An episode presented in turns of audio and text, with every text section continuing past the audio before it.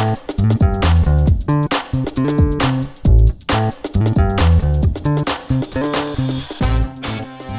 Property Podcast comes to you with thanks to our friends at Trafalgar Square Finance, leading independent specialists in mortgages and all types of property finance. Whether it's buy to let, development, or bridging finance, Trafalgar Square can help you organise your funding for your next property project. Exclusively to listeners of Your Property Podcast, Trafalgar Square offer a free one to one consultation. So, whether you are a portfolio landlord looking to raise funds on your existing portfolio, or if you're just starting out and want to find out if you are eligible for a buy to let mortgage, Trafalgar Square Finance can help. It's easy to book with one of their experienced consultants by simply visiting yourpropertynetwork.co.uk forward slash finance. You can find this link in the show notes for more details. Hello and welcome to Your Property Podcast. My name is Michelle Cairns and with us today we've got Simon Zutshi from Property Investors Network. Hi Simon. Hi Michelle, delighted to be here today.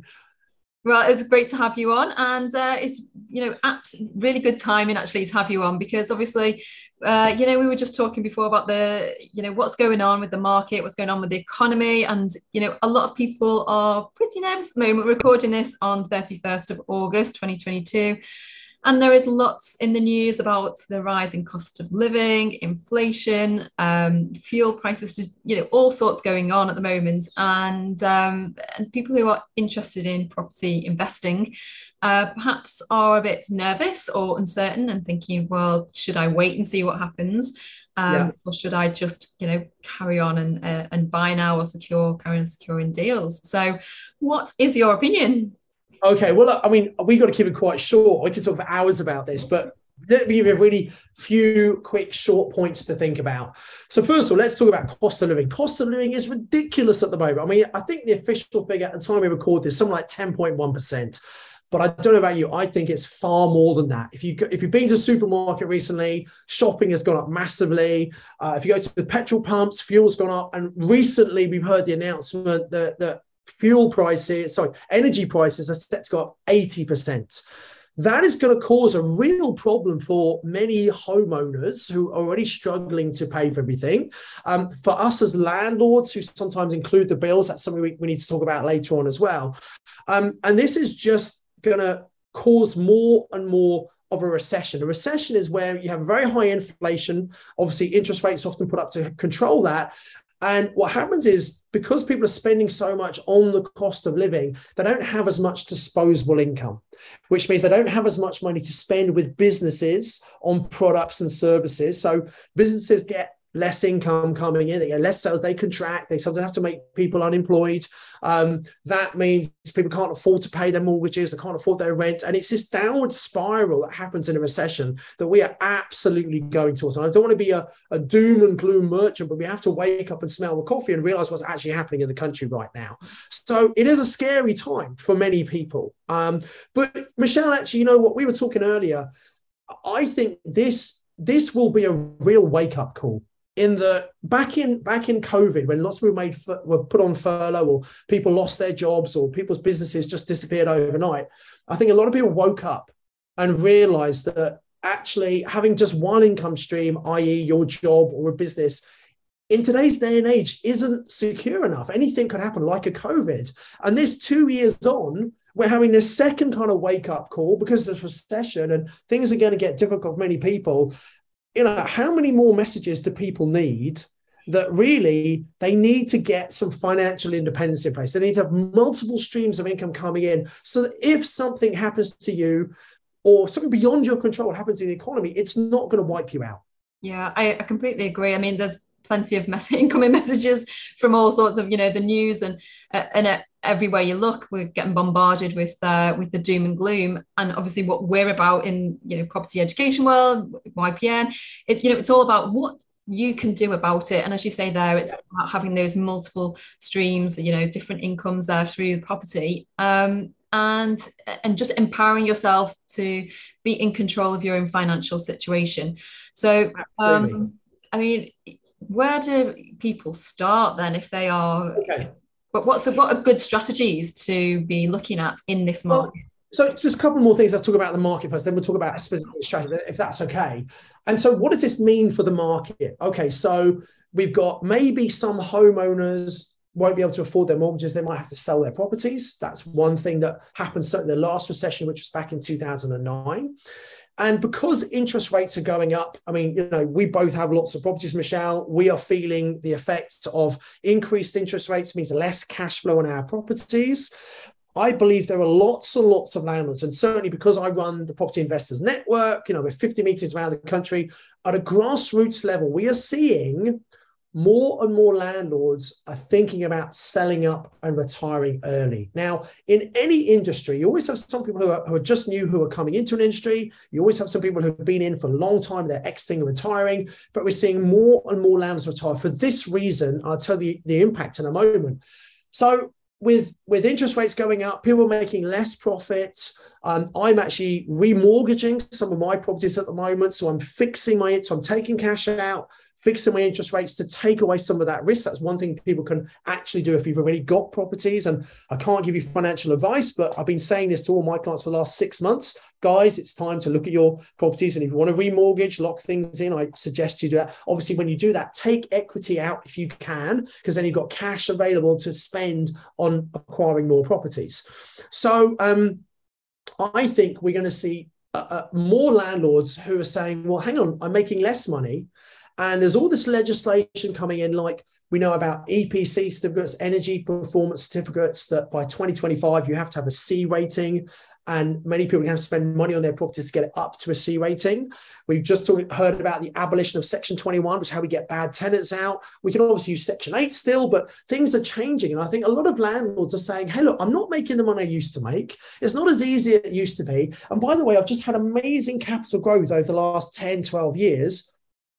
I think I might retire early. So they're looking to sell up, take some of their money out, um, and and that is an opportunity. Now, if we get a lot of landlords putting their properties on the market, what's that going to do to supply and demand? Now we've got to remember that in the UK we live on an island with a limited amount of accommodation and an increasing population. So over the long term, you've probably said that lots, Michelle, right? Yeah. But over the long term, that's why property prices go up here in the UK. Now, they don't always go up. It's a market, they go up, they come down, it's cyclical, but the long term trend is up. But if lots of landlords put their properties on the market, there might be a period of time where there is a little bit of an oversupply, especially if people think prices are high and they're uncertain about the economy. So people, the demand might slow down, which means we might see a tip in prices. Now, a, a correction in prices. I don't think that we're going to see a big crash. You know, some people expect to have a huge crash.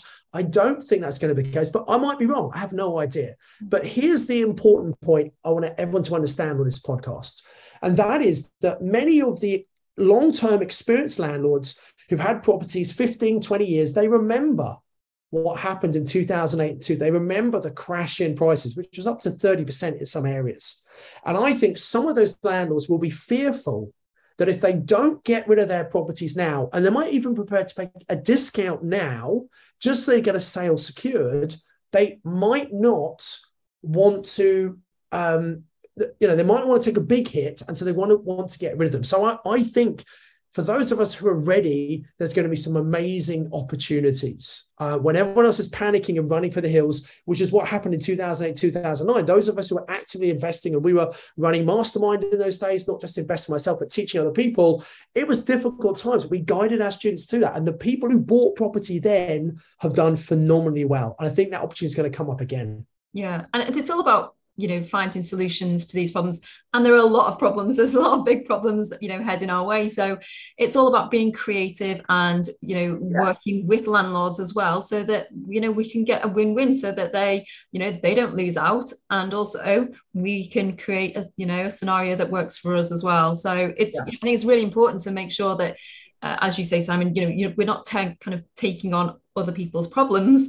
We want to no. be solving them right someone someone else's problem can be an opportunity for us And you know, it's all about understanding. And and sometimes people say, oh, I don't understand why someone would do it something like an option or rent to rent. Why would this? Well, you got to put yourself in their shoes, see it from their point of view, and understand where they're coming from. What are their challenges? Very often, people people might have a property which, if it was run properly, would be very profitable, but the way they're running it, maybe because they're a distant landlord or it just needs a bit of work doing to it. They've not done the work or they've had bad tenants bad or they've just lost they've fallen out of love with the property. For whatever reason it's not being managed and rented properly. That's not optimizing the income. We can come in we can find that property we can uh, take it on and we can make a margin, whether it's rent to rent or purchase options, you know, by helping other people solve their problems, giving them what they want, they're far more likely to give us what we want. So some of the strategies I think are going to be very powerful moving forward for the next few years. Vendor finance, where we can buy a property, the vendor helps us fund it if they just want to get it out their name. Purchase lease options. And if if someone's got a portfolio of property if they try and sell it all in one go, they're going to pay a lot of extra tax. If they can phase the sales over a number of years, so one or two a year, they'll reduce the amount of capital gains tax they have by using their personal capital gains tax allowance. So that's a perfect reason why a landlord might say, hey, yeah, I'm happy to sell them over a number of years on options. But you know what? I don't want the hassle. So we can take on the hassle. They can go and sit on a beach and retire if they want, and we can take away the problem for them. Yeah, I think this really applies to landlords who, whether they're reaching retirement age or for whatever reason they're thinking of selling in the next five or six years. Yeah, as you said earlier, you know, all of these issues that come about might might force them to kind of look at getting rid of it early. But also, if they don't have the money to to do it up as well, so yeah. you know, it because if you know the investment that you might need, you know, on a on a bigger property HMO, you know, talking tens of thousands of pounds, and if they're yes. not see the return in that short period um, then there's no point in them actually doing. Yeah. Actually, they don't. Other than that, they don't need to sell. It's not like they need the cash for something else. So. Right. Um, and, and, this is this is the two points I want to make here, Michelle. And thinking about options in particular, um, a lot of people struggle to get their head around why on earth would someone agree to do this option, and also a mistake that many people who, who've heard about options they try and do an option on every deal, and options amazing in the right circumstance. And you you nailed it when you just said you're looking for people who don't really need the money now. If they did sell a property, they'd probably just put the money in the bank. And guess what? As we know at the moment, because of inflation so high, anyone who puts money in the bank, they're literally losing money hand over fist. So what we're giving them is a better solution than selling and putting the money in the bank. Because if they sold, they'd lose all the income from that property. Whereas if we do an option, we take it on, we take away the hassle, and we still give them a, a payment often, often enough to cover the mortgage, maybe some profit still. So they're getting income from a property which they wouldn't get if they sold. Someone else looking after property, and actually, in some cases, us even doing up and adding value to the property that they still own. I mean, in the right circumstances, it's a bit of a no-brainer. In fact, I've had landlords say to me, Simon, that sounds too good to be true. What's the catch? I said, No, there is no catch. That I want to make money. You're going to make money. This is a win win for everyone. So the first thing is you've got to really get your head around that. And I know, Michelle, we were talking previously about one of the deals you've done. And it'd be great if, why don't I interview you? Let's turn this around. I'll interview you on the podcast if, if that's okay and, and talk to you about that and try and pull out some of the key learnings so so they really get this and understand this. Um, and, and then also recognize it's got to be the right time. So I know you've done one of you've done a few options, but one of the ones you haven't you got a 10 bed licensed HMO in an Article 4 area that you've picked up on an option, haven't you? I, I did, yes. sounds a lot, doesn't it, 10 bed? so let's think about it. Let's, let's just say this, guys. A 10 bed HMO fully licensed in an Article 4. A lot of people say, oh, you can't do Article 4. Well, yes, you can, because guess what? If you pick up a property that's already licensed, yeah. you've got certificate of lawfulness or the planning permission in place, and you can absolutely do it. So, Michelle, how did you find this deal? Uh, so this deal, I actually had another property on the same street, and I work with lots of um, people in my area who are also, you know, looking at rent to rents and lease options and, and looking for deals. And uh, one of my, you know, one of my friends really, he just said to me, "Well, I've got too many on at the moment. Um, you know, I can't do them all. Do you want to have a look at this one?" I said, "Yeah, sure. I'll go and have a look at it." But to be honest, ten bedrooms, the the idea of a ten bed HMO at the time was really scary. And I thought, oh, you know, I, am not sure if this is for me.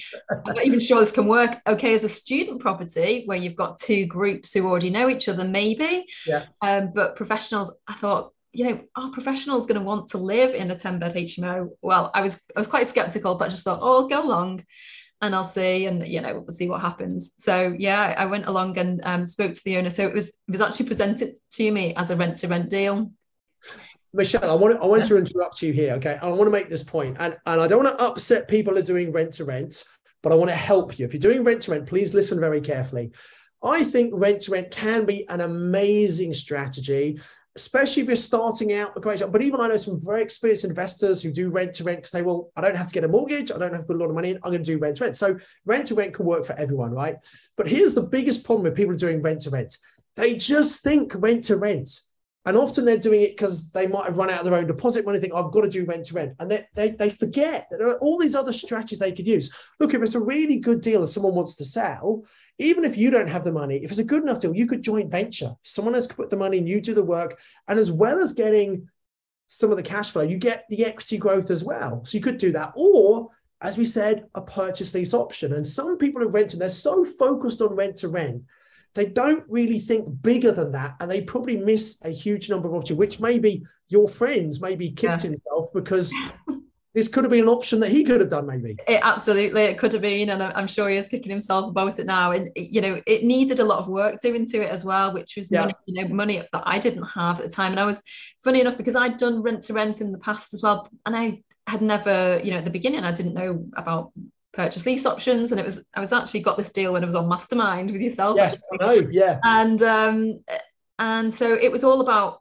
you know being creative. How can we find a way to do these type of deals? So um so yeah even even the refurbishment which needed about 30k of of my money i found an investor to work with on this. So it's not like i even um, had the money you know like just sitting around waiting for deals like this. I had to make it happen somehow. And um and obviously borrowed that from from an investor to make uh, to do the refurbishment. So you've heard you've heard me say many times on Mastermind, Michelle, that if you have a good deal, you'll find the money to fund it, right? Yeah. And this sounds good. So let, us talk through the figures so everyone can get a really good understanding of this. So 10 bed HMO. So someone else found it. They they literally had too many deals to do themselves. They were just thinking rent to rent.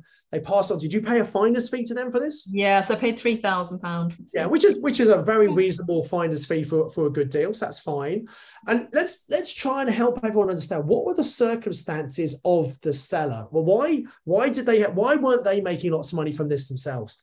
Uh, well, they'd uh, it'd been in the family, you know, the house for years, and they'd run it as a student HMO, which is important because, uh, you know, it worked you know years ago as a student HMO. It's just almost a stone's throw from the university. Um, so it had worked for many many years, full occupancy, and then the last couple of years, so it was more difficult to find uh, student tenants, and yeah. and they had to kind of suffer a few voids and have uh, have empty rooms just to kind of cover the bills. Uh, and it was just getting more hassle for them as well. They were getting older and they didn't want to be doing it. They'd moved away as well um, and relied on an agent, and it just it, it wasn't working for them anymore. So. I, yeah. want to help everyone who's watching this, and and this is a trend throughout the UK.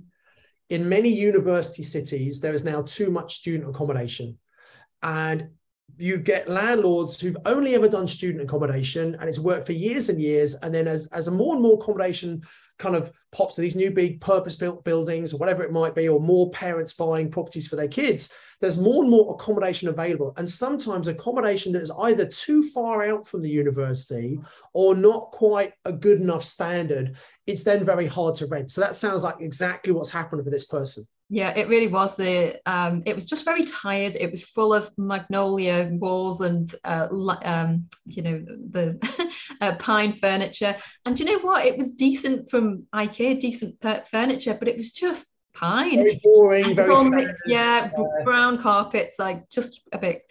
Um, the bathrooms, you know, with like the um, shower screens over like the curtains, and it really, really dated. The kitchen again, uh, it certainly wasn't up to professional student standards. Sorry, professional standards in terms of you know uh, what we learn as uh, you know you know in the property education world is all about being the best in your uh, you know your niche area you want to Absolutely, you want yeah. to be competing with everyone else is just doing average properties and i thought you know if i'm going to do this this has to work it has to be the best house the best house share in chester you know yeah. and, um, uh, and that's what we're constantly striving for so that we can um, provide a great tenant service for the tenants so so, uh, so when, when you do a purchase up there, there's some things you need to know. So you agree, you agree how much you're going to buy this house for and how long you've got to. So what was the, the purchase price you agreed on the property? Uh, so we got an independent RICS surveyor to come out and value it, and they came and we actually paid for uh, jointly for that. So it was one valuation, independent. Yeah. We paid half for that, and that right. came as uh, three hundred fifty thousand pounds. Okay. Um, remember, this is important. It was empty at that point, so it they valued it as an empty student tired property. Okay, so that's that's in your favour, down yes, value slightly, which is great. Okay, and then there's an option here. So we we we enter into an option. We have a right to buy a property for a period of time, and we can buy any time in that time period. So how long did you have to buy the property if you want to? You don't have to, but if you want to, how long have you got? Yeah, so it was five years, and um, you you know you mentioned a good point. There's the option to buy. You don't have to, and I think sometimes that's uh, a potential issue for vendors, and they kind yeah. of think, well, how you know what if you don't buy it? So there was a lot of conversation with them about that and how, um, well, first of all, the contract can be assignable. So if for any reason I couldn't or didn't want to, for some unforeseen reason, um, I couldn't buy it, then I could assign it to another investor. Yeah. So that's you know more certainty for them and yeah. also the fact that we're spending hard-earned cash on the property yeah. You know we're increasing the value just by doing the refurbishment. Uh, that will lead naturally to an increase in rent. So yeah. because of the it's being a 10 bed it should be valued on a um, certainly a commercial or hybrid um, valuation. So it should be worth more. So you'd absolutely be crazy not to buy it in the future because it it should be worth more. And obviously hopefully you've got the capital appreciation as well. Yes so in other words, what you're saying is that, and, and, you're right. Sometimes the the fact that you don't have to buy is a real concern for the seller because they don't want the they want to get rid of it, right? So the, and and you've obviously listened to what we taught you really well about, you know, saying, look, I'm investing all this money. I wouldn't be doing that if I didn't intend to buy because if I don't buy, I've just added value to your property and got no benefit from it. Now you have got a benefit because you've got the rental income over the five years, which we'll come to in a moment.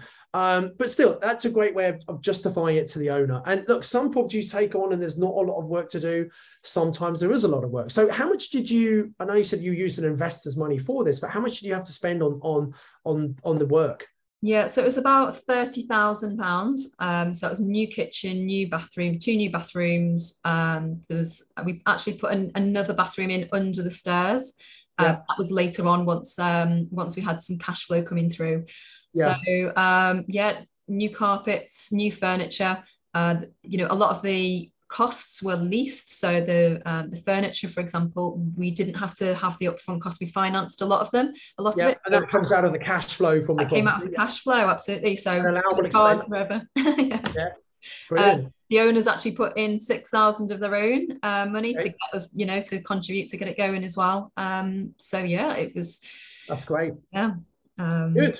And then so and so, how much does it? How much does it actual rental income does it bring in for you? And, and then what's the how? And also that you pay a monthly fee to the owner. So how yeah. much to the owner first of all? So thankfully on this one it worked well because they didn't have a mortgage on it. So okay. um, we were able to negotiate. Now uh, because, because as I said at the beginning, the 10 rooms, I was quite apprehensive about, um, uh, you know, about doing the figures on 10 rooms because I thought, well, we're not going to have full occupancy all the time. I just couldn't yeah. imagine it, you know. Um, yeah. It was definitely a limiting belief of mine, Simon.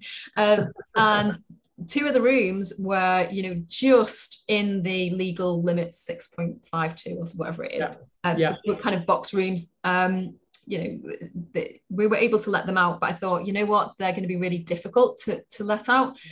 So as a sort of negotiation point i worked on the basis of eight double rooms and Yeah. then, uh, you know allowed for kind of flexibility on those two. other- Yeah. So I think that's that's very sensible. Rather than trying to fudge the figures and make it work, you're, you're being realistic. Look, we we these eight we're going to rent quite well, but these two we may not rent so well, and so that's a bit of extra profit for you, isn't it? I guess. Exactly, and obviously we had the uh, the cost of doing the refurbish as well. So we agreed fifteen hundred pounds, Yeah. And that were that works out. If we were to get a mortgage now on the property, that works out about the same. So, um, thankfully they didn't have a mortgage to cover, but Yeah.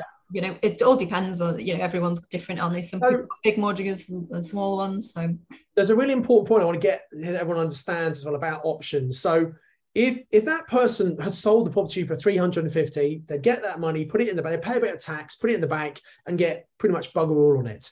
But this way, they're getting 350 plus for the next five years, they're getting 15, so they're getting 18,000 a month. Uh, sorry, a year, sorry, 18,000 a year, which is a lot more than they'd get in the bank, obviously. Get it for five years. So in fact, they're actually getting a lot more than 350 if they sold the property right now. So that's a massive reason why that works for them, right? yeah, if we were to do the maths on it, so 350 they're locking in, and Yeah. they're getting the uh go on do the maths, so I'm just trying to do it on my phone here. So 18,000, I can't, not fast. 18 18,000 times five is an extra 90,000. So really, a property that's worth 350 and it's in a tired state, they're actually getting 440 for it, even though they're not getting all the cash now. They're just prepared to wait for it. Yeah, and that's really important that I, you know, I did say that to that to them at the time when we were talking about it, and I said actually, you know, the most that you'll get is, you know, this um 400. What did you say? It was 445. 440, 440, I think. 440,000, um, Yeah. which you know is amazing. They're getting more for it than they ever would selling it, and really important as well. When they, uh, if they were to just sell the property and live off the, you know, the cash that they, you know, of the sale price, they'd be eating into that every month. So Yeah. after five years, it would be worth, you know, there wouldn't be much left of from that if they were using it from for the retirement. So actually, they're Yeah. getting their income secured for the next couple of years.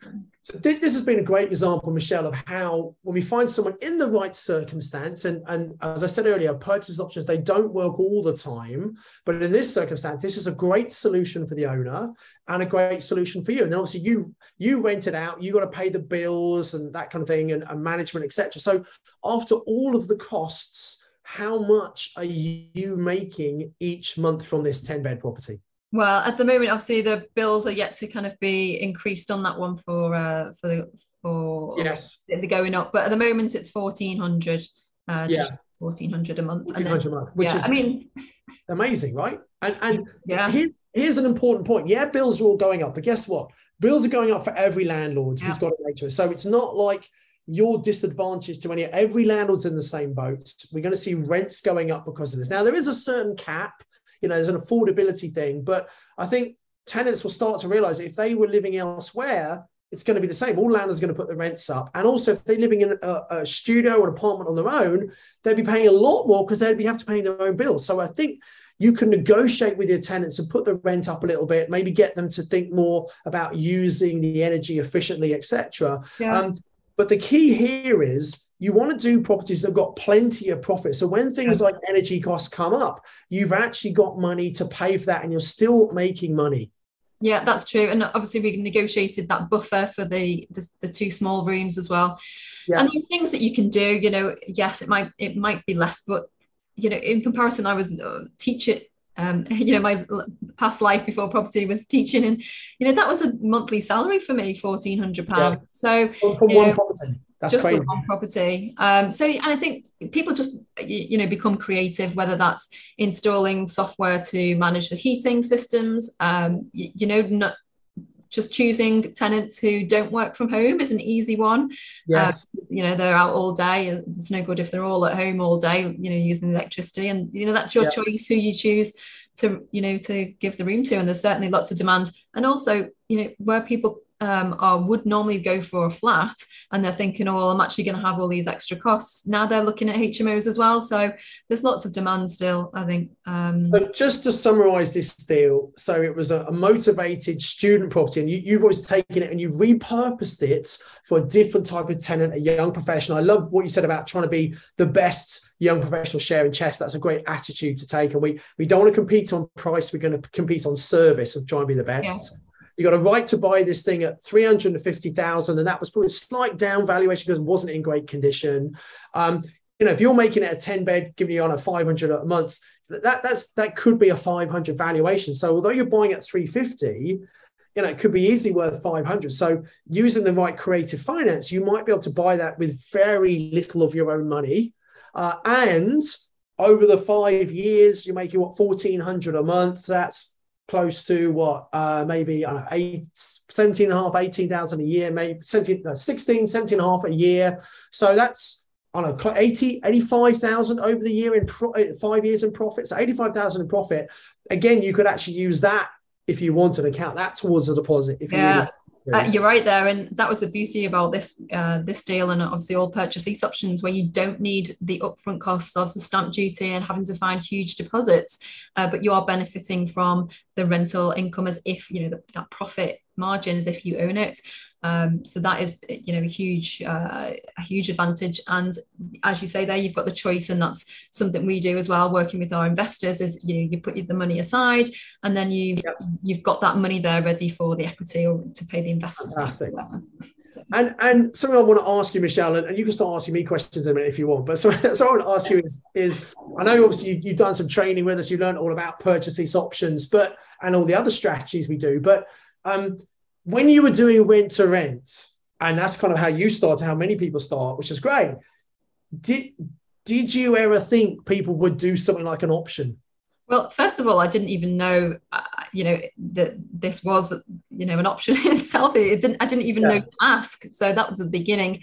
And then once I understood, um, you know, there was a lot of talk of, oh, they're really difficult to find, and it's like trying to find hen's teeth, you know. But actually, it's just a numbers game. It's just asking, and yes. it doesn't work for everyone. But if you don't ask, you don't get. Yeah. Um, and you know, recently I've just had funny actually because I haven't sent landlord letters out in quite a while because we've been busy and we've had enough deals coming through. And I had a phone call the other day, and someone said, "Oh, I've got your letter here," um, and just wondering whether you know you would be interested in uh, you know in some sort of arrangement like guaranteed rent. And I said, well, to be honest, we don't do just the guaranteed rent anymore. We'd only do it with the option to buy. He said, okay, well, maybe we can talk about that. You know, yeah. just asking the question. Who, who, would have thought landlord letters would work, eh? I know, right? And, and who would have thought asking that? So here's a, for anyone who's doing rent to rent, you just say, if they agree to rent to rent in principle, say, and, and by the way, would you be interested in selling that property in, in that time if I like it? And if they say yes, that's fundamentally an option you've got. You just need to negotiate around the terms. Yeah. And I know it's for people who think, um, or they're not sure how to do it. And it's that fear of the unknown, how you get the solicitors involved and how you kind of draw it up. But, you know, that's their job. You find a solicitor who knows what they're doing. They're yeah.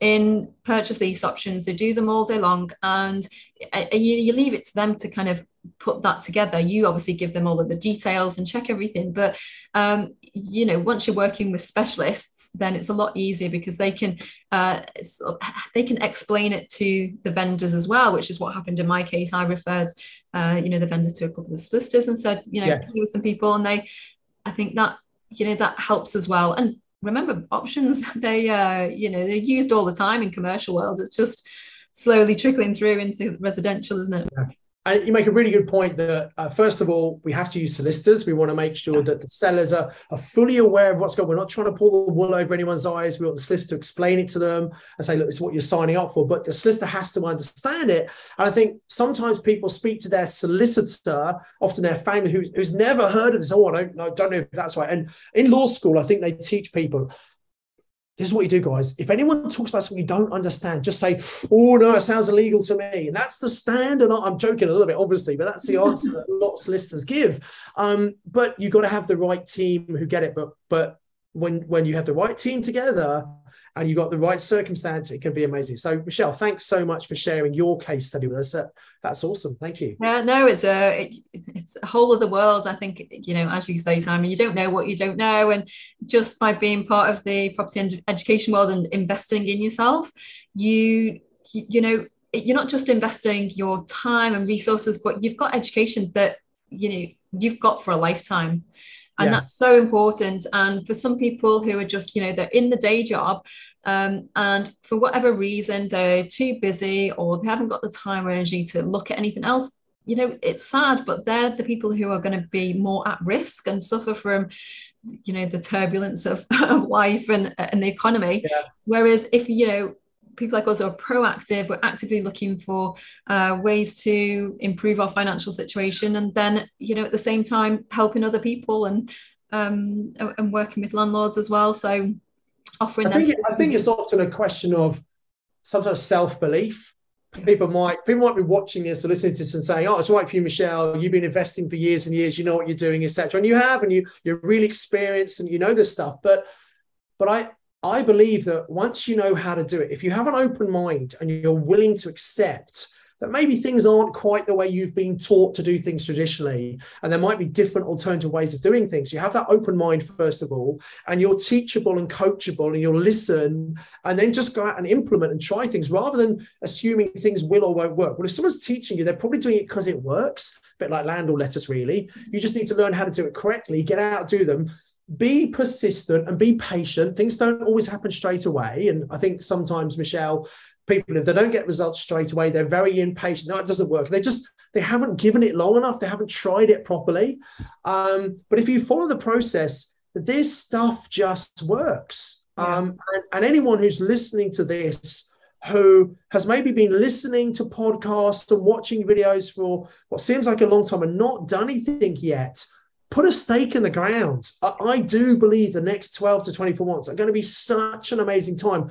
because there are going to be so many more landlords wanting to retire, want to set up. And whether it's vendor finance, purchase, or whatever it is, there's going to be opportunity here. So now is the time to, to invest in yourself, take that step forward and actually start doing something. And even if you've been investing for a long time, you've been doing HMO service accommodation, if you've not done an option, you are missing out. And I, even people who think they know about options, if you haven't done one yet, I suggest you probably don't know enough. Otherwise, you would have done one.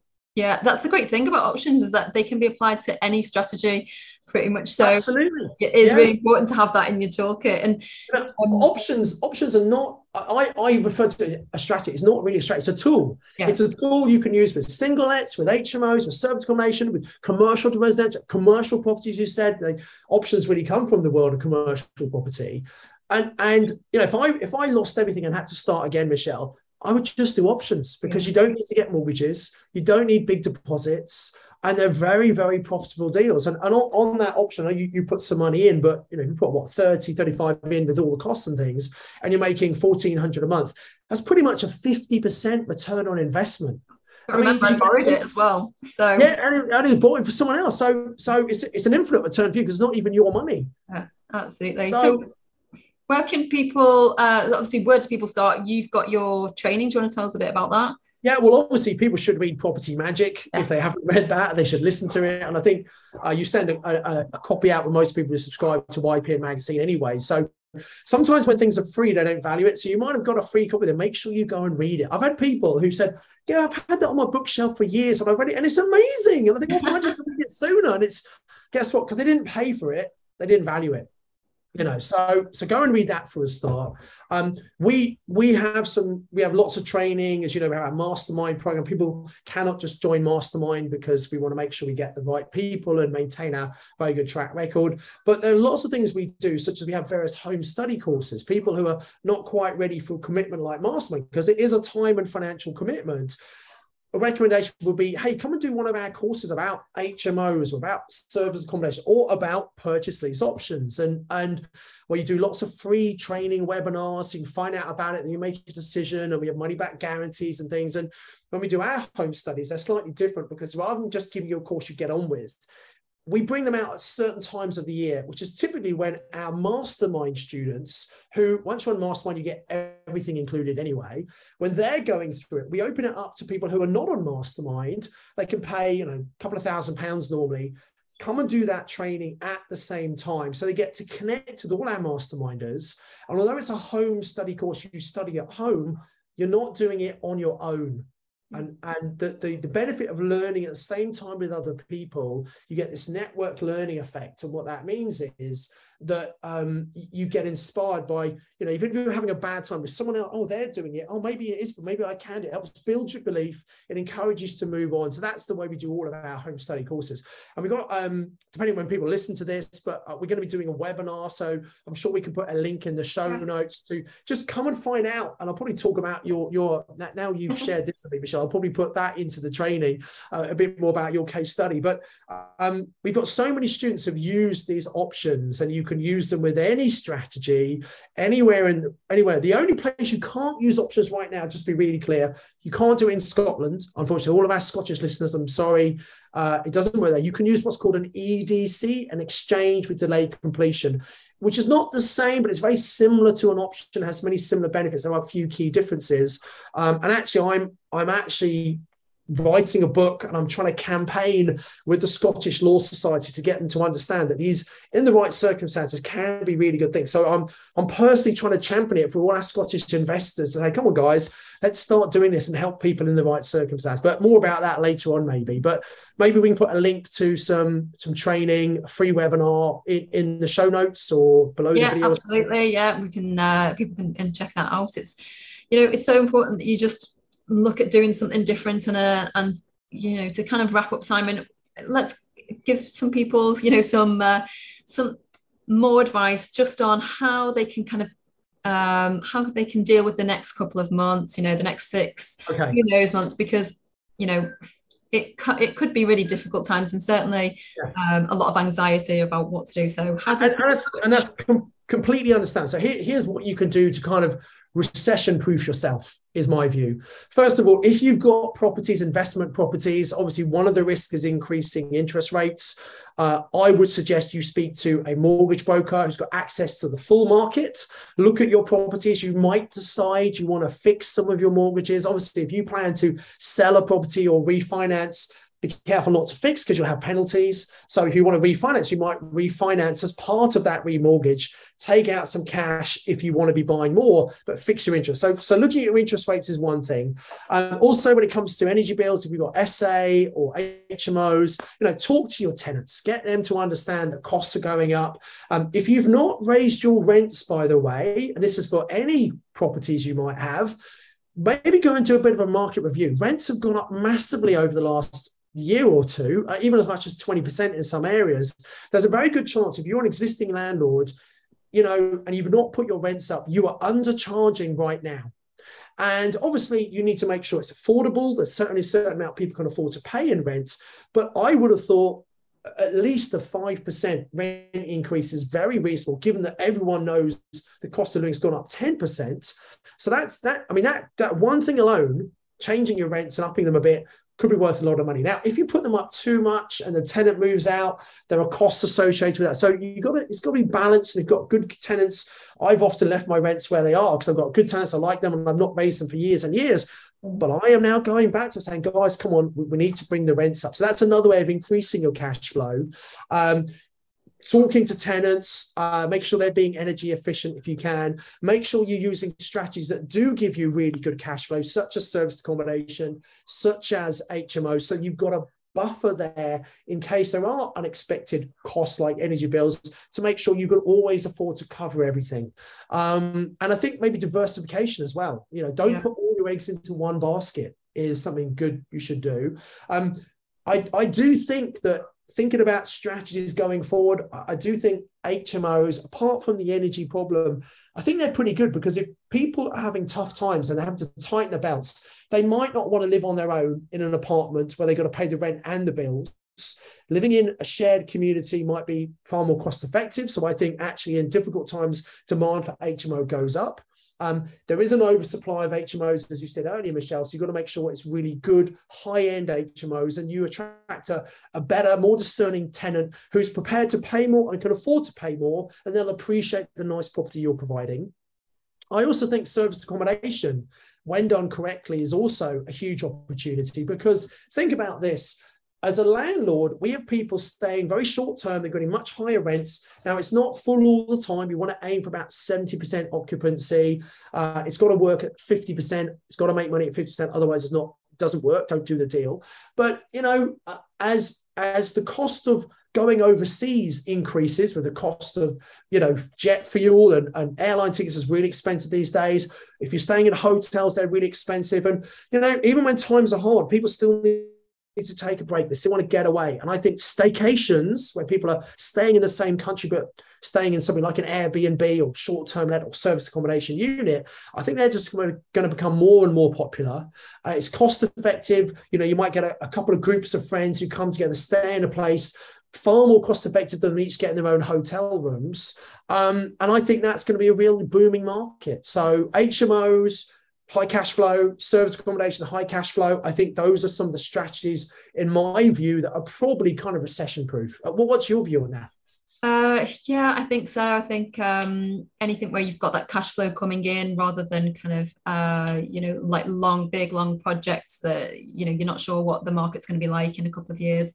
Yeah. Sure. But um, Simon, just to you know, finally, what about people's mindset then? So you talk about strategies there, but how can people make sure that they are, you know, in a really resourceful place, that they are on top form, they're, you know, on game ready? That's a, that's a great question, Michelle. And and I believe that mindset is eighty percent of your success. I know a lot of people, you and I know people who who kind of know what to do, but they just fail to do it, and and that's because. Hey, guess what? Fear kicks in, which is totally understandable, uncertainty, and, and I get it all but we've got to be very careful not to allow the external worlds to have a detrimental effect on our minds. And so there are a couple of active things you can do. Stop listening to the news. Um, I know you, you, might need to check in occasionally to find out what's going on. And, and I've watched more recently than I have ever before. But I, I've also got this view that if something really important happens, someone's going to tell me, right? So so try to make sure you're not listening to the news too much um, and even just the radio and, and be careful not taking other people's opinions in it's amazing how many people will listen to their family and friends about should or shouldn't they be investing in property. And they're everyone's got an opinion but they might actually have any property. So you want to listen to people who've done what you have done who've achieved the results you want to achieve. They're the people you should be listening to. Um, and and you know getting opinion from property multimillionaires rather than your your family member who says oh i don't think you should doing, be doing property now. It's very risky. And they're right. Property is risky especially if you don't educate yourself. Yeah. and i think the final thing is get yourself around like-minded people.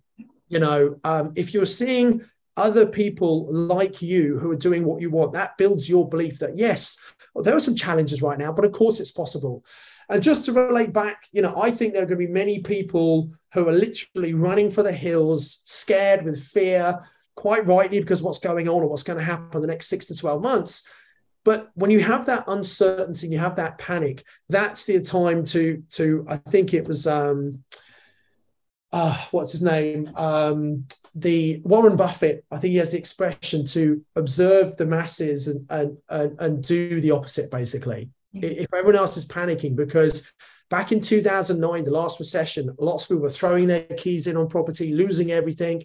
But some of us who were educated and, and in the right kind of mindset and supporting each other it was one of the best times to buy. Uh, and i believe in a few years time michelle people are going to look back at what's happening now and recognize were some challenging times but they're also going to say you know what it was it was probably a really good time to buy. It. They're either going to be patting themselves on the back because they they got the training, they got the right mindset, they got out there, they took action, they did it, or they're going to be kicking themselves in the shin, saying, you know what, I can't believe I've missed out again, yeah. and they're going to have to wait another ten years for someone like this to happen. So my final thing is, guys, although it's quite scary at the moment, what's happening, um, there is hope, there is a way you just got to get yourself around the right people and and just take action get out there and do it. Yeah absolutely. You you become like the people you spend time with as well. So just as you say you know you've got to set yourself up for success so find people who are already doing that how they're doing it copy them and just stay in that environment. I think the community is going to be so so important this year for uh, for a lot of people. Yeah. So stay plugged in to the right community, the ones that are inspiring and empowering, and people who are finding solutions to all these problems. Yeah, and, and just even if people are in property you know, some people have been in property a long, long time. That doesn't mean they know everything. I've been doing this 27 years. I don't know everything. I'm learning all the time. But sometimes people, especially on forums, are very opinionated about what you can and can't do. And they're talking from their experience, which is fair enough, but they just don't know. And and one thing I'd like to leave everyone is that this saying, and I'm sure you've heard me say this before, but I everyone to think about this, write this down. And if you can embrace what I'm about to tell you, I promise you, you're going to be far more open minded. You're going to be far more successful. And the saying is, I don't know what I don't know. And once you realize that you don't know what you don't know, that's when true enlightenment can happen. Because if you think you know everything, you're in a very dangerous place. Yeah, watch out for those blind spots for sure. Yeah, that's right. Great. Okay, well, that's a good place to wrap up. So, uh, thank you so much, Simon, for your time. We're going to put all of those links in the show notes. So, I encourage everyone to go and check those out. And um, yeah, like, let's watch the space, right? Yeah, absolutely. We, we should come back in a year, Michelle, and, and do a do an update. What's actually happened? You know, were we talking complete rubbish, or, or, or was it actually a huge opportunity? So maybe we should do that. But oh, Michelle, we'll that in. That, thanks for listening, everyone. And uh, and the other thing is, as well as Property Magic, obviously, just go and check out your local pin meetings as well, because yeah. that's a great place to connect with other like-minded people, right, Michelle? Absolutely. If you're in the Northwest, come and find us at the Chester Pin meeting. We're on the second Thursday of the month.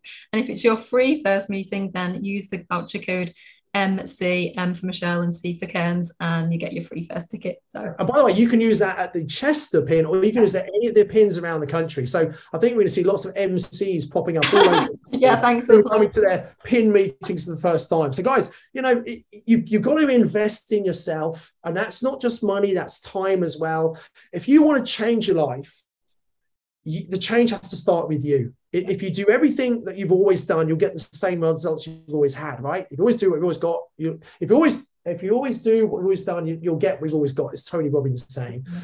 But you need to step out, do things a bit different, and and plug into a new environment. And you know, if you've not got yourself to a pin meeting yet, well, shame on you. But take the opportunity to come as Michelle's guest yeah. and come free of charge. And um, if you've been to a pin meeting, you know how good they are come and book yourself in, plug back in, get that support environment, and let's help you on your property journey. So, Michelle, thank you so much. And thank thanks, Simon. everyone. And I just encourage everyone to obviously invest with knowledge, invest with skill. Over to you, Michelle. Thank you so Thanks much. Thank you very much, Simon. Take care. And for anyone who is not yet a subscriber to the magazine, please click the link in the show notes for your free 30-day trial, and you'll find all about these, all of these strategies, and really important, all about that community and the network as well. So until next time, guys, take care. Bye bye.